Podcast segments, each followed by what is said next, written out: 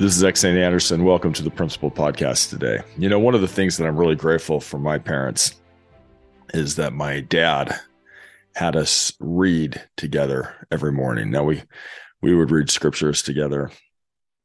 And there were a, a number of things that were good about this. Number one, you know, every single day we would have a discussion or we would talk about things that were important. So we'd be talking about uh, you know, learning about Jesus Christ, or we'd be learning about different principles of the gospel. And it did a couple things. Of course, it helped, um, I would say, inoculate us against things that were kind of dangerous. You know, we learned uh, there were certain things that were good and proper and right, and there were things that weren't. And so I'm really grateful to my father for that. Now, there were some actual kind of side blessings to this which were, I think, when you got up every morning early and you started reading, I'm convinced that somehow it had a really good effect on learning for the rest of the day. I mean, if you get up right in the morning and you're not jumping on a screen or just doing your own thing, but you're starting to read every single day, I'm convinced it does something to your neurons. I don't know exactly what it is. I don't know if I could say for sure, but I think uh, each one of my brothers and sisters are, are uh, became very good at reading.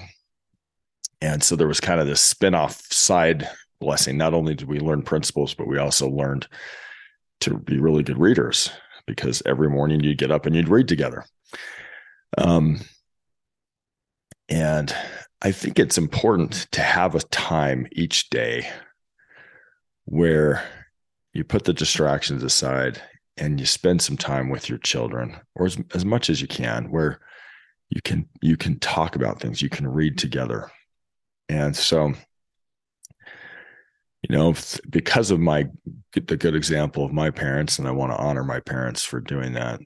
Um, I've tried to do something similar to my parents. So we try to read every single day.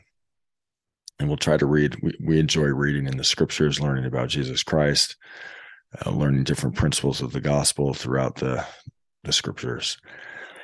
And we also try to couple it in with other things. So just recently, uh, we decided we were going to learn a little bit more about Stephen Covey's seven habits of highly effective people.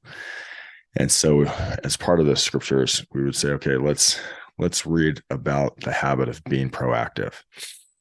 And he has some great stuff in there talking about how, you know, when you focus on your circle of influence, it gets bigger when you focus just on your circle of concern where you're out, where you're looking at stuff you can't control your circle of influence actually gets smaller and he we had a great discussion about it. And um, you know the next one is begin with the end in mind where you can actually visualize you know what it, what you want your life to end like. What do you want people to say about you at your funeral? What kind of a family what kind of a marriage? When you start something you want to begin with the end in mind. And, and so many things where when you can talk about things calmly, you're actually making it. By the way, this is a Stephen Covey principle as well. He's basically saying when you work on things that are not urgent, but important, you have less crises. So some people wait until there's this big crisis in their life so when there's a huge big crisis, my ki- my kids have gone off the rails. They now have all these problems. And at that point, you really have stuff you have to deal with. But if you want to have less crises later on with your children, you've got to do stuff when it's not urgent, but it's important. And that is um, one of the best ways, in my opinion, to do that. Thanks, thanks to my parents who set this great example, is to have daily time to discuss principles, to discuss how important it is to stay away from drugs and alcohol, to discuss how important it is to make good decisions when you're dating, to discuss how important it is to to um, begin with the end in mind and be proactive. And these are things that kids can learn when they're five, when they're six, when they're seven, when they're eight, when you just have a daily discussion, take 20 or 30 minutes every day, sit down and read and talk. And this may be one of the biggest things that helps families you know, I talked to somebody recently and they'd had a huge crisis with their children. And um and I'm not saying crises. Crises happen even to huge, I mean, to to people who are doing everything right. You can you can do everything right and still have a crisis. But the chances go way down when you're taking the time each day to say, let's talk about it when things are calm, when there's no crisis. Let's talk about how important it is to do certain things. Let's talk about how important it is to um, be respectful or to follow the golden rule. Let's talk about the value of hard work. Let's talk about this principle of turning the other cheek that Jesus Christ taught us. Let's talk about Stephen Covey's book, The Seven Habits of Highly Effective People. Let's talk about how to build a business. Let's talk about certain different things where each day my kids can learn just a little bit here and a little bit there, but the cumulative effect is really, really big.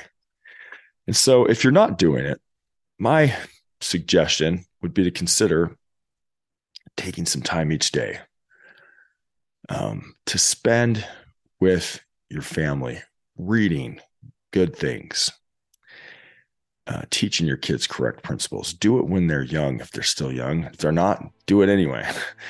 um, where you can talk about things each and every day. We like to do it with scriptures, and we like to pull in a few other things where we can talk about principles and scriptures, but it's a daily, daily thing that over time, um, I believe makes a huge difference. It's because I was blessed enough to have parents who did that uh, with me. Anyway, I hope you have a great day today. Thanks for listening.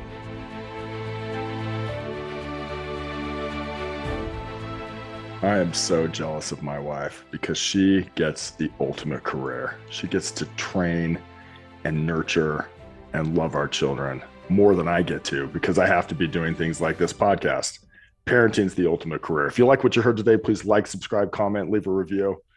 Thank you for listening. You can also check out my book, What I Want My Children to Know Before I Die. It's available on Amazon and other bookstores. Thanks again for listening.